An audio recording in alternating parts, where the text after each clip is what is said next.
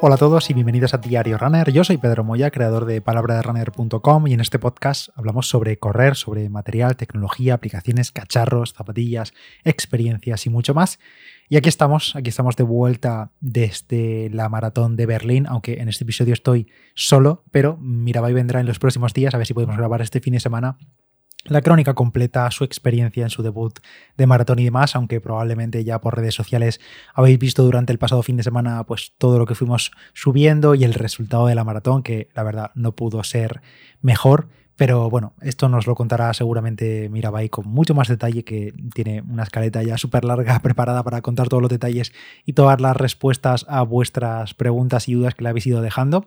Así que ese episodio pues está incoming, vendrá supongo la próxima semana, si no pasa nada. Y en este episodio, para no dejar esta semana en blanco, porque al final nosotros la maratón fue el domingo y nos quedamos en Berlín hasta el martes, aunque la verdad el martes fue un día perdido en la vida, porque entre vuelta, aeropuerto, retraso de aviones y no sé qué, llegamos a las tantas y pues día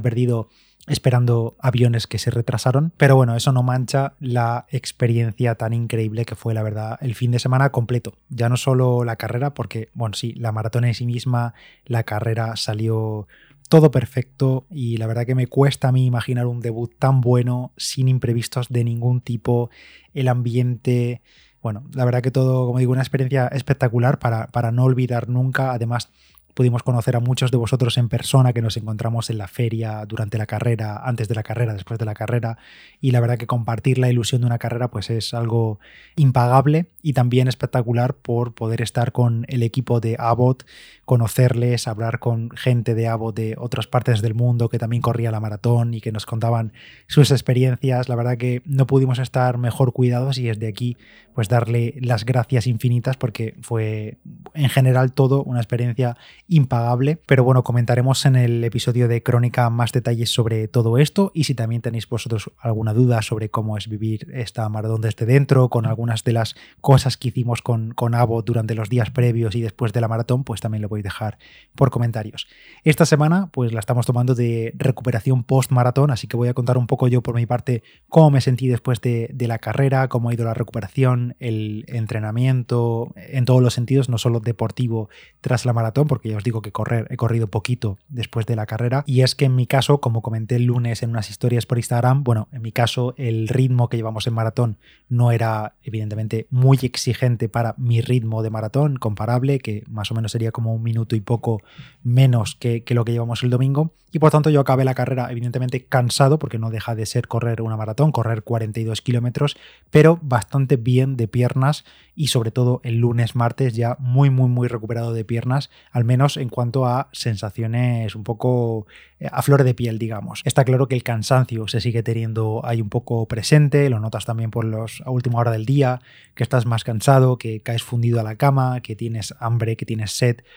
pero en mi caso la recuperación post-maratón la verdad que me ha dado bastante esperanza, me ha dado bastante ilusión de cara a lo que yo tengo en los próximos meses, que como ya escuchasteis hace unas semanas en el calendario, en mi calendario de carreras, pues tengo la media de Lisboa este próximo fin de semana, Beobia en noviembre, un par de 10K, la Maratón de San Sebastián a finales de noviembre, luego Maratón Tokio, Maratón Madrid. Bueno, se vienen unos cuantos meses de muchos kilómetros, y ver cómo mi cuerpo ha recuperado haciendo una maratón a esos ritmos más tranquilos y demás, me da esperanza para saber que de momento puedo soportar todo lo que viene por delante. Ojalá, cruzo dedos. Creo que el punto que tenía es un poco más tocado, como comenté también, fue el tobillo derecho. Pues no sé, un poquito de resentido hay la parte del sóleo, tobillo derecho y demás, que esto fue principalmente domingo noche y sábado por la mañana, porque luego ya el resto de días 100% recuperado, no noto nada. No sé si fue esto a raíz de las Prime X, que como no sé si lo comenté aquí en el podcast, pero utilicé las zapatillas Adidas Adizero Adios Prime X2 Strung, el nuevo modelo, que lo recogí pues jueves, unas pocas horas antes de salir hacia el aeropuerto hacia Berlín, y las estuve llevando, las estuve rodando entre comillas durante el día, durante las activaciones previas a la maratón, para utilizarlas el día de la maratón. Y es verdad que a nivel de ampollas, rozaduras, molestias y demás, 100% libre de todo ello. Fue la verdad que muy bien con las zapatillas. Y en carrera sí que tuve en algún punto, que esto lo comentaremos seguramente en la crónica, en algún punto, en alguna calle que había un poco así como de bacheado, que el el asfalto estaba un poco ondulado y sobre todo en la zona de los avituallamientos, que estaba todo rodeado de vasos de plástico durísimos, en algún momento, hacia el final de la carrera, ya cuando estás más cansado, pisé algún vaso y de poco no me desgració un tobillo, tanto por el vaso duro que no se chafaba como por ir a una altura considerable, como se va cuando se lleva las Prime X2, que recuerdo que tiene 50 milímetros de altura y por tanto no es lo más estable del mercado, la verdad. Pero bueno, esto lo dejo aparte porque os dejaré un episodio dedicado para estas Prime X2 cuando las siga rodando un poquito más, que seguiré haciendo las próximas semanas, y no descarto que sean una de las candidatas para correr con ellas la Maratón de San Sebastián y hacerlo ahí un poco un ritmo un poquito más ligerito, a ver qué tal se comportan en algo más largo y a mi ritmo de maratón, o bueno, ya veremos a qué ritmo voy porque no tengo muy claro qué voy a hacer en San Sebastián, si me lo voy a tomar con más calma o si voy a apretarme un poquito, o ya veremos qué. Probablemente lo iré decidiendo en las próximas semanas conforme vea qué tal van entrando los entrenamientos. Este va a ser un episodio un poco de cómo ha ido la semana post-maratón, pero en realidad no es como una guía de qué hacer tras correr una maratón, digamos. Creo que el año pasado, como a finales de febrero, después de la Maratón de Sevilla, hice un episodio dedicado de recuperación post-maratón con todo lo que hacía yo. No quiero repetir en este exactamente lo mismo. Y también tenéis en palabraderunner.com un artículo del Dr. Méndez sobre recomendaciones post-maratón para recuperar bien el cuerpo después de un impacto importante como es el de correr una maratón. Lo cierto es que no hay una receta fija, una receta perfecta de semana post-maratón o semanas post-maratón. Hay gente que dice, bueno, pues dejo de correr un par de días, 3 días, 4 días y luego empiezo a trotar poquito a poquito. Gente que se tira 2 semanas sin correr nada de nada. Gente que se tira un mes completo, completamente a 0 kilómetros a pie y bueno, pues sin prisa, y retoma el running un mes después cuando siente que vuelve a tener ganas de correr. La verdad que yo no voy a dejar de correr tantísimo tiempo, ni una semana ni 2 semanas. Bueno, esta semana por el camino que va voy a estar sin correr casi 5 o 6 días, pero planeo salir a correr en breve, aunque sea simplemente a empezar con salidas muy muy muy suaves, a ver qué tal están las piernas, porque aunque yo me siento bien, probablemente en cuanto me ate las zapatillas y salga a dar zancadas me notaré un poco de pesadez de piernas que se irá yendo poquito a poquito en los próximos días, y que bueno, poco a poco iré metiendo un poquito más de volumen y volveré a retomar un poco la intensidad, primero de cara a la media maratón de Lisboa y después ya para volver a retomar el plan de entrenamiento de maratón de cara a la Maratón de San Sebastián. Así que esta semana post-maratón lo principal básicamente es dormir mucho, dormir bien, hidratarse mucho y darle al cuerpo comida de la buena, para que se nutra, para que vaya reponiéndose. En cuanto a la hidratación, yo la verdad que las primeras horas y días después de la maratón me encuentro súper sediento a todas horas. Evidentemente tenemos una deshidratación porque aunque bebemos durante la carrera, lo cierto es que el vasito que nos dan en cada avituallamiento no deja de ser poco líquido, poca hidratación en carrera, aunque cojamos en todos, que fue lo que hicimos nosotros, coger en todos los avituallamientos, pero al final coges un vaso medio lleno, que se te cae una parte al suelo porque vas corriendo y del bote se te cae al suelo, pero bueno, mucha deshidratación. Es verdad que los días posteriores a la maratón conviene no tomar alcohol, porque ya sabéis que el alcohol favorece la deshidratación, pero ¿para qué os voy a mentir? Estábamos en Berlín, estábamos en Alemania y cayeron varias cervezas post-maratón, aunque esto la verdad que literalmente era más barato beber cerveza que en muchos casos comprarte un café o beber agua, así estaba el plan. Así que bueno, varias cayeron, pero recomendación general, mejor beber agua y cosas que hidraten. Y como digo, comer bien. Evidentemente nos vamos a meter algún capricho post-maratón, también porque yo justo después de la maratón o las horas posteriores no suelo tener demasiada hambre, pero por la noche o el día posterior sí suelo tener bastante apetito. Nosotros, por ejemplo, nos dábamos una buena pizza de cena post-maratón y entró de lujo, pero estas semanas que el cuerpo está recuperándose y aunque no sintamos nada físicamente, internamente se está regulando, y especialmente nosotros en estos días estamos metiendo multivitamínico, el cuerpo está bajo de defensas, es bastante probable que podamos pillar algo fácilmente, alguna gripe, algún catarro post-maratón, es muy común, estamos ahí bajo mínimos, el cuerpo quiere sobrevivir y es posible que pillemos algo, sobre todo si venimos de encima de viajar largo, de cansancio, de estar en contacto con mucha gente, muchos entornos. Entonces bueno, estamos metiendo un poco de multivitamínico, y para descansar bien, seguir recuperando y demás, también estoy tomando el Chill Mood de Be Levels, que os he hablado de él en los últimos episodios, y también lo combino con Triple Magnesio que precisamente, como Be Levels patrocina el episodio de hoy, os voy a comentar qué es este triple magnesio, ya que el Chill Mood y el Wake Up os los he comentado en las anteriores semanas, pues en este episodio me centro más en el triple magnesio y en la importancia del magnesio en nuestro cuerpo. Como precisamente estamos hablando sobre recuperación, sobre hacer que el cuerpo vuelva a estar en plena forma, os hablo del patrocinador del episodio de hoy, que es Be Levels. Como ya he comentado, llevo tomando este triple magnesio junto con el Chill Mood durante las últimas semanas, último mes y pico, y es el combo total de descanso y recuperación, y ahora, tras la maratón, sabiendo lo que tengo además por delante, pues más importante todavía tomarlo a diario. Be Levels es una empresa española que desarrolla complementos de la máxima calidad y que trabajan, súper importante esto, con patentes y fórmulas maestras con evidencia científica, es decir, lo que realmente funciona y en las cantidades adecuadas. Si no lo sabías, el magnesio, en general el magnesio, está implicado en más de 300 reacciones enzimáticas y por lo tanto es necesario para el funcionamiento bioquímico de numerosas vías metabólicas. Y en concreto, el triple magnesio de Be Levels combina tres tipos de magnesio, de ahí su nombre, para maximizar la eficacia y la absorción en nuestro cuerpo. Y si te preguntas cuáles son esos tres tipos de magnesio, son bisglicinato de magnesio, taurinato de magnesio y malato de magnesio. ¿Y qué hace este suplemento? Pues ayuda a disminuir la fatiga, el cansancio, mejora la recuperación y el descanso y contribuye al buen funcionamiento del sistema nervioso, cardíaco y cerebral. Yo en mi caso lo tomo por las noches, 1 o 2 horas antes de dormir, después de cenar más o menos, y junto con el Chill Mood, un básico en mi suplementación y que va a seguir así durante las próximas semanas. En la nota del episodio te voy a dejar un enlace a su web, a belevels.com, donde puedes ver tanto este triple magnesio como el resto de complementos y productos que tienen en Be Levels, y recuerda que con el código PDR tienes descuento en todos ellos. Muchos de estos productos están centrados en la recuperación, en el descanso, en el rendimiento, en el día a día, pero también hay otros centrados en la salud femenina, en mejorar digestiones y demás. Te dejo todo en la nota del episodio o puedes entrar directamente en belevels.com y recuerda, con el código PDR tienes descuento. Y sigo con el tema del episodio, la recuperación post-maratón, qué hacer los días post-maratón y las semanas post-carrera, después de haber pasado o haber cumplido nuestro objetivo de maratón, por el que llevamos 12, 14, 16, 18 semanas luchando, y lo ideal sería volver a la actividad física de forma gradual. Estos primeros días todo depende, claro, de cómo hayas acabado tu maratón, si lo has dado todo y te encuentras que prácticamente no puedes ni bajar escaleras porque estás tiesísimo después de 4 días tras haber acabado la maratón, pues lo suyo es que te lo tomes con mucha calma, que no te preocupe dejar varios días, bastantes días sin correr, sin actividad de impacto de ningún tipo, y puedes optar por ejercicios o deportes con menos impacto, como por ejemplo hacer elíptica, salir en bicicleta, rodar un poquito ahí en bicicleta aunque sea en la estática del gimnasio, o por ejemplo la natación, que sería una buena alternativa.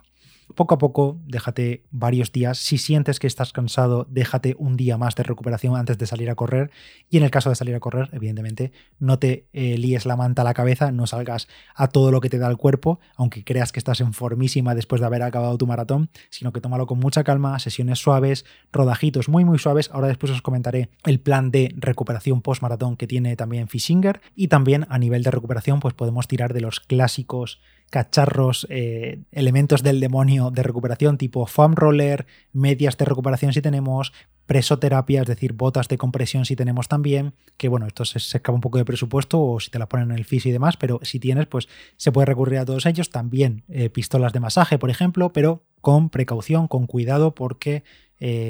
incluso después de la carrera podemos notar que al tacto estamos bastante sensibles muscularmente, quizá haya micro roturas y no hay que ser brutos ni con el foam ni con la pistola y demás, hay que dejar el cuerpo que se recupere bien primero. Y yo, por ejemplo, me pillé en el último pedido de Prozis, que recuerdo, código PDR en Prozis para tener descuento y regalos, pues me pillé un masajeador que lo habéis visto en Instagram, que lo he publicado en alguna ocasión y tuvisteis bastante curiosidad, pues es de Prozis y es un masajeador que es como si fuese un anillo, no sé cómo describirlo en audio la verdad, pero es un anillo que tiene como una especie de rulitos, como mini foam rollers, que metes la pierna en medio. No os imaginéis nada súper grande porque tiene como el tamaño de un aro de frisbee, por ejemplo, de un disco, y metes la pierna, y yo lo utilizo mucho para descargar o para activar antes de salir a entrenar fuerte, pero para descargar piernas sobre todo metes la parte de cuádriceps, bueno, es que te rodea la pierna completa, ya sea para la parte delantera, trasera, lateral, y sobre todo a mí me sirve mucho para descargar zona de sóleo y zona de gemelo, que suelo sufrir más casi siempre ahí. Y como comentaba, en el caso de Pfitzinger, después de los planes de maratón suele haber un mesociclo, un plan de recuperación post-maratón. Os cuento un poco puntos claves de este tipo de plan, aunque lo podéis encontrar en el libro, que os dejo el libro de Pfitzinger de maratón en la nota del episodio, como siempre también lo tenéis ahí. Y este programa de recuperación del bueno del tío Pete suele ser un mesociclo de 5 semanas y básicamente lo que hace es devolverte poco a poco a correr y prepararte para futuros objetivos. Al final, este plan de recuperación es bastante conservador, sobre todo las primeras semanas, para volver a correr sin aumentar el riesgo de lesión, porque tenemos ahí las piernas un poco tocadas, tejidos y demás un poquito tocadas, entonces lo mejor es recuperar poquito a poquito y básicamente hay rodajes muy suaves de 6, 8 kilómetros, 8, 10, así, y las últimas semanas de esas 5 semanas de mesociclo empieza a meter un poquito más de intensidad, un poquito más de algo de días rápidos, con el objetivo de acabar ese mesociclo y estar preparado ya para seguir entrenando con normalidad o enlazar con otro plan de entrenamiento. Y el propio Pfitzinger en estos planes indica que si notamos dolor, si notamos rigidez severa, si notamos que tenemos molestias, pues dejar completamente el cuerpo descansar o recurrir, como he dicho, al entrenamiento cruzado muy ligero, ya sea simplemente caminar, caminatas. Por ejemplo, nosotros lunes y martes estuvimos caminando bastante por Berlín y eso ayudó bastante a soltar un poquito las piernas. Sobre todo, no excederse en las intensidades de estos rodajes.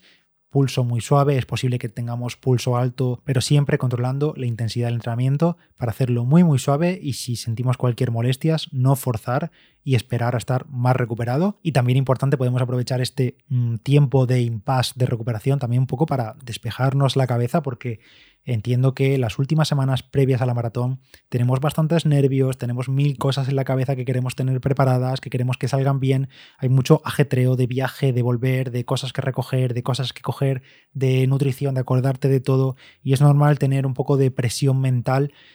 Así que estas semanas post-maratón también sirven para eso, para despejarse un poco, para olvidar la rutina tan exigente que teníamos de entrenamiento y volver a reconectar poco a poco y volver a tener ganas de salir a entrenar, de volver a plantearnos un objetivo. Por mi parte, como digo, esta semana estoy grabando esto jueves-viernes y no he salido todavía ningún día a correr. No me preocupa, empezaré poco a poco. Al final, tras la vuelta de Berlín, la vuelta a la rutina, tenía bastantes cosas de trabajo pendientes que terminar y he decidido priorizar eso porque no me va la vida en salir a correr un día más, un día menos esta semana. No he tenido tiempo ni necesidad de salir a trotar un poquito, así que no me preocupa, empezaré poco a poco en esta fin de semana, próxima semana de cara a la Media Maratón de Lisboa y demás. Justo además hace un par de días hice la inscripción a la Maratón de San Sebastián, ya tengo el email confirmado de la inscripción. Y si queréis escuchar mi calendario, ya sabéis que la Maratón de San Sebastián será el 26 de noviembre, pues allí estaré, pero antes también estaré por allí para la Beobia, que por cierto,